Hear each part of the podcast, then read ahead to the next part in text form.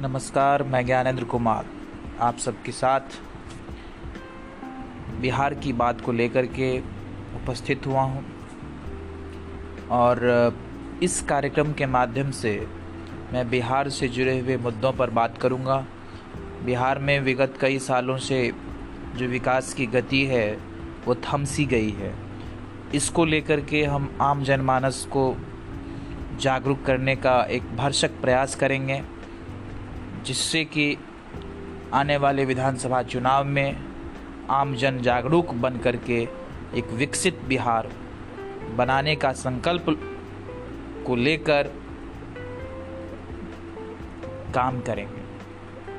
इसी संदर्भ में हम बिहार की बात कार्यक्रम लेकर के आप सबके बीच उपस्थित हुए हैं।